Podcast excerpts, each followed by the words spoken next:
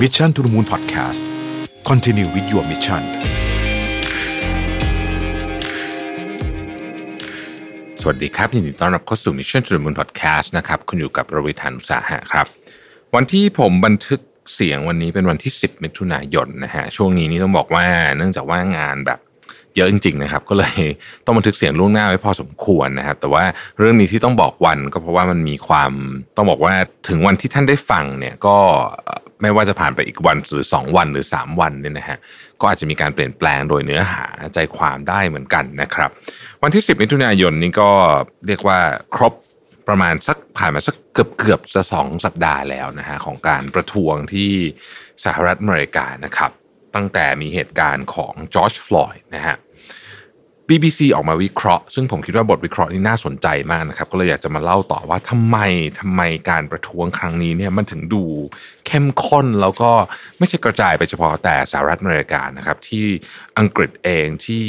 ยุโรปหลายเมืองเองจริงๆที่เอเชียก็มีเนี่ยนะฮะมี movement ที่เคลื่อนไหวเยอะมากในเรื่องนี้ทำไมมันถึงใหญ่กว่าทุกครั้ง เพราะว่าจริงๆ การใช้ความรุนแรงกับคนแอฟริกันอเมริกันเนี่ยก็ไม่ใช่ครั้งแรกที่เกิดขึ้น จริงๆ เกิดขึ้นหลายครั้งโดยปีนี้ก็หลายครั้งแล้วนะครับที่ถึงเสียชีวิตเนี่ยนะฮะจากตำรวจ แต่ว่าทำไมครั้งนี้ถึง ถ้าเป็นภาษาเราก็คือว่าจุดติด ต้องคิดว่าทำไมครั้งนี้ถึงจุดติดเนี่ยนะครับ BBC วิเคราะห์มาได้ 6 เรื่องด้วยกันนะครับเรื่องที่หนึ่งก็คือว่าเหตุการณ์ครั้งนี้เนี่ยเขาใช้คำว่า gruesome and obvious คือภาพที่เราได้เห็นในวิดีโอนะฮะที่เจ้าหน้าที่ตำรวจใช้เข่ากด ไปที่คอของจอร์จฟลอยด์นะครับ แล้วก็เขาก็ต้องต้องใช้คำว่าส่งเสียงออกมาด้วยความทรมานว่าหายใจไม่ออกเนี่ยนะฮะแล้วก็ในที่สุดก็ก็ทำให้คุณจอร์จฟลอยด์เสียชีวิตเนี่ยคือภาพเนี่ยมันชัดเจนแล้วมันมันเหมือนกับไม่มีข้อถกเถียงได้เลยนะฮะต้องอธิบายอย่างนี้ก่อนว่าในหลาย ๆ ครั้งที่เกิดเหตุการณ์เจ้าหน้าที่ตำรวจเหมือนกับอาจจะใช้กำลังเกินกว่าเหตุ หรือว่าอะไรก็ตามที่เกี่ยวข้องกับชาวแอฟริกันอเมริกันเนี่ยนะครับ หลายครั้งมันไม่ได้มีภาพออกมาชัดขนาดนี้นะฮะหลายครั้งเนี่ยเจ้าหน้าที่ตำรวจก็บอกว่า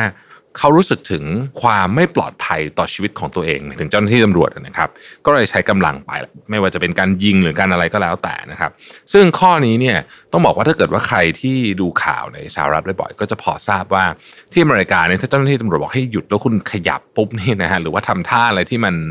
เรียกว่าตุกติกปุ๊บเนี่ยนะฮะเขายิงจริงๆนะครับ แล้วมันก็มีหลายเคสที่เคยเกิดขึ้นแล้วนะฮะแต่ว่าครั้งนี้เนี่ยมันไม่เหมือนครั้งอื่นฮะอย่างที่บอกครับ คือคุณจอร์จฟลอยด์เนี่ยไม่ได้มีท่าทีขัดขืน ไม่ได้มีท่าทีต่อสู้ ไม่ได้มีท่าทีว่าจะมีอาวุธอยู่หรืออะไรใดๆทั้งสิ้นเลยเนี่ยนะครับก็คือว่ามันชัดเจนมากเลยว่า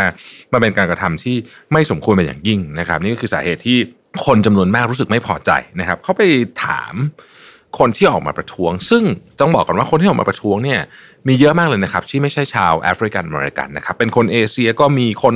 ผิวขาวก็มีนะครับคนลาตินก็มีคือมีหมดอะจริงๆมีทุกเชื้อชาตินะฮะเขาไปถามคนที่มีเชื้อสายมาจากเอเชียเลยนะฮะไปถามหลายคนนะฮะในที่ BBC ไปคุยเนี่ยบอกว่าไม่เคยคิดเลยนะว่าจะออกมาเดินขบวนประท้วง คือในชีวิตนี้ไม่เคยประท้วงมาก่อนนะฮะหลายคนก็บอกว่าก็ใช้ชีวิตมา ตั้งนานก็ไม่เคยคิดจะออกมาประท้วง แต่ครั้งนี้เนี่ยมันเขารู้สึกทนไม่ได้ เพราะว่าภาพในวิดีโอเนี่ยมันชัดเจนแบบ ไม่รู้จะไม่รู้จะมีข้อถกเถียงยังไง ดี ก็เลยต้องออกมา เพราะรู้สึกว่าเขาเขาเขาคิดว่ามันมันไม่ยุติธรรมอย่างมากนะฮะข้อที่สองนะครับ เหตุการณ์ครั้งนี้นี่มันเกิดขึ้นในระหว่างสถานการณ์วิกฤตอันใหญ่ของโลกเกิดขึ้นอยู่ก็คือโควิด -19 โควิด -19 เนี่ยมันทำสองเรื่องฮะเรื่องที่หนึ่ง สร้างปรากฏการณ์คนตกงานเป็นประวัติศาสตร์ ครั้งหนึ่งในสหรัฐยุคใหม่เลยก็ว่าได้นะนับตั้งแต่ Great Depression นะฮะคนตกงานไป 40 กว่าล้านนะฮะเพราะฉะนั้นเนี่ยคนตกงานคนไม่มั่นใจในอนาคตของตัวเอง ต่อให้คนยังมีงานทำอยู่ก็เครียด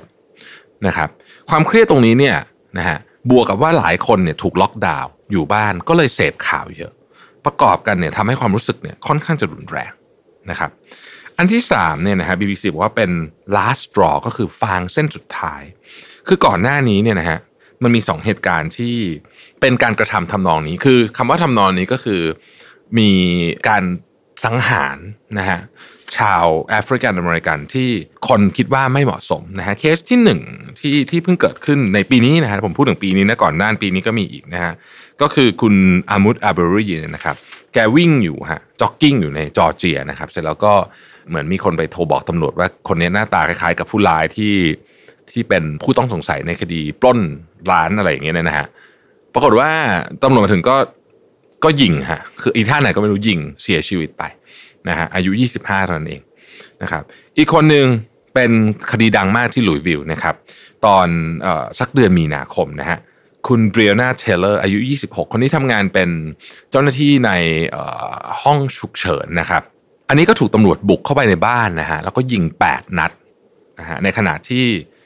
กำลังนอนอยู่ เพราะว่าตำรวจเหมือนกับมีข้อมูลว่าค้ายาเสพติดหรืออะไรอย่างเงี้ยนะฮะทำนองนั้นนะฮะคนก็เลยรู้สึกว่ามันมันไม่ไหวแล้วจริงๆนะมันเป็นครั้งที่สามที่เป็นครั้งใหญ่ๆนะฮะคือเล็กๆเล็กกว่านี้นี่มันมีตลอดนะแต่ว่าครั้งใหญ่ๆเนี่ยก็ครั้งที่สามละหลายคนก็เลย ออกมาประท้วงนะฮะอันที่สี่นะครับเขาบอกว่าการประท้วงครั้งนี้เนี่ยมันน่าสนใจตรงที่ว่ามีคนจำนวนมากที่ไม่ได้เป็นเชื้อสายแอฟริกันอเมริกันนะฮะคือบอกว่าถ้าไปดูที่วอชิงตันดีซีซึ่งเป็นหนึ่งในจุดประท้วงสำคัญแล้วก็มีคนออกมาเยอะมากเนี่ยนะฮะประมาณสักครึ่งหนึ่งอะนะฮะครึ่งหนึ่งของผู้ประท้วงเนี่ยนะฮะไม่ไม่ได้เป็นแอฟริกันอเมริกันนะฮะ คือเป็นเป็นเป็นชาติอื่นนะอย่างที่บอกเป็นเอเชีย เป็นคนลาตินเป็นอะไรต่างๆนานาเหล่านี้เป็นคนขาวด้วยนะครับคำถามก็คือว่าทำไมถึงเป็นแบบนั้นเนี่ยนะฮะคือพอไปถามว่าทำไมคุณถึงออกมาเขาบอกว่า เรื่องนี้มันมันเป็นสิ่งที่ใหญ่มากใหญ่กว่าเพียงแค่เรื่องของจอร์จฟลอยด์อีก เป็นความรู้สึกว่าประวัติศาสตร์ต้องเปลี่ยนประวัติศาสตร์ต้องเปลี่ยน แล้วก็ ครั้งนี้เนี่ยเป็นจุดที่เขาคิดว่ามันมันเป็นจุดที่ต้องออกมาเรียกร้องความเท่าเทียมกันไม่ใช่กับไม่ใช่เฉพาะกับคนแอฟริกันอเมริกัน แต่มันคือความเท่าเทียมกันของความเป็นมนุษย์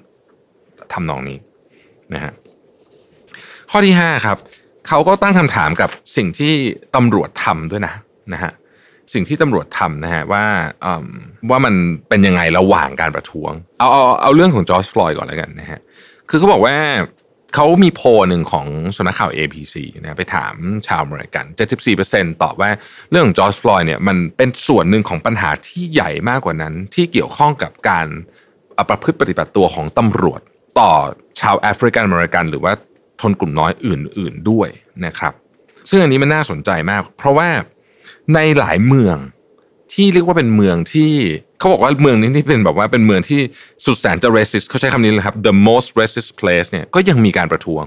หรือในเมืองที่อย่างเมืองที่วิดโอในเท็กซัสเนี่ยนะฮะซึ่งเอ่อ BBC บอกว่านี่เป็นแบบว่าเป็นฐานที่มั่นสำคัญของ KKK KKK นี่เรียกว่าเป็นแนวร่วมเหยียดผิวเหยียดคนแอฟริกันอเมริกันนะฮะซึ่งซึ่งใส่ไอ้ที่เป็นหมวกสามเหลี่ยมสีขาวๆอะนะฮะ ลองไปเซิร์ชประวัติดูแล้วก็ยังมีประท้วงเลยนะฮะขนาดขนาดในเมืองแบบนั้นนะฮะนอกจากนั้นเขาบอกว่าในระหว่างการประท้วงเองเนี่ยมันก็มีเหตุการณ์หนึ่งที่คนไม่พอใจมากก็คือเหตุการณ์ที่ประธานาธิบดีโดนัลด์ทรัมป์เนี่ยจะไปถ่ายรูปที่โบสถ์ตรงใกล้ๆกับทำเนียบขาว เสร็จแล้วคนก็ประท้วงอย่างสงบ แต่ว่าตำรวจเนี่ยไปสลายการชุมนุมนะฮะตามคำสั่งของรัฐมนตรีที่ที่อยู่ในคณะรัฐบาลโดนัลด์ทรัมป์ไปสลายการชุมนุม โดยการใช้พวกแก๊สน้ำตา พวกกระสุนยางนะฮะพวก สเปรย์พริกไทยต่างๆนั้นเลยซึ่งคนส่วนใหญ่ก็รู้สึกว่ามันไม่ไม่สมควรอย่างยิ่งเลยนะครับเพราะว่าเขาเขาชุมนุมกันอยู่อย่างสงบทำเพื่อเพียงให้ประธานาธิบดีได้มีโอกาสไปถ่ายรูป ซึ่งเรื่องนี้ก็กลายเป็นกลายเป็นเรื่องที่โดนัลด์ทรัมป์ถูกวิพากษ์วิจารณ์อย่างหนักเลยนะฮะ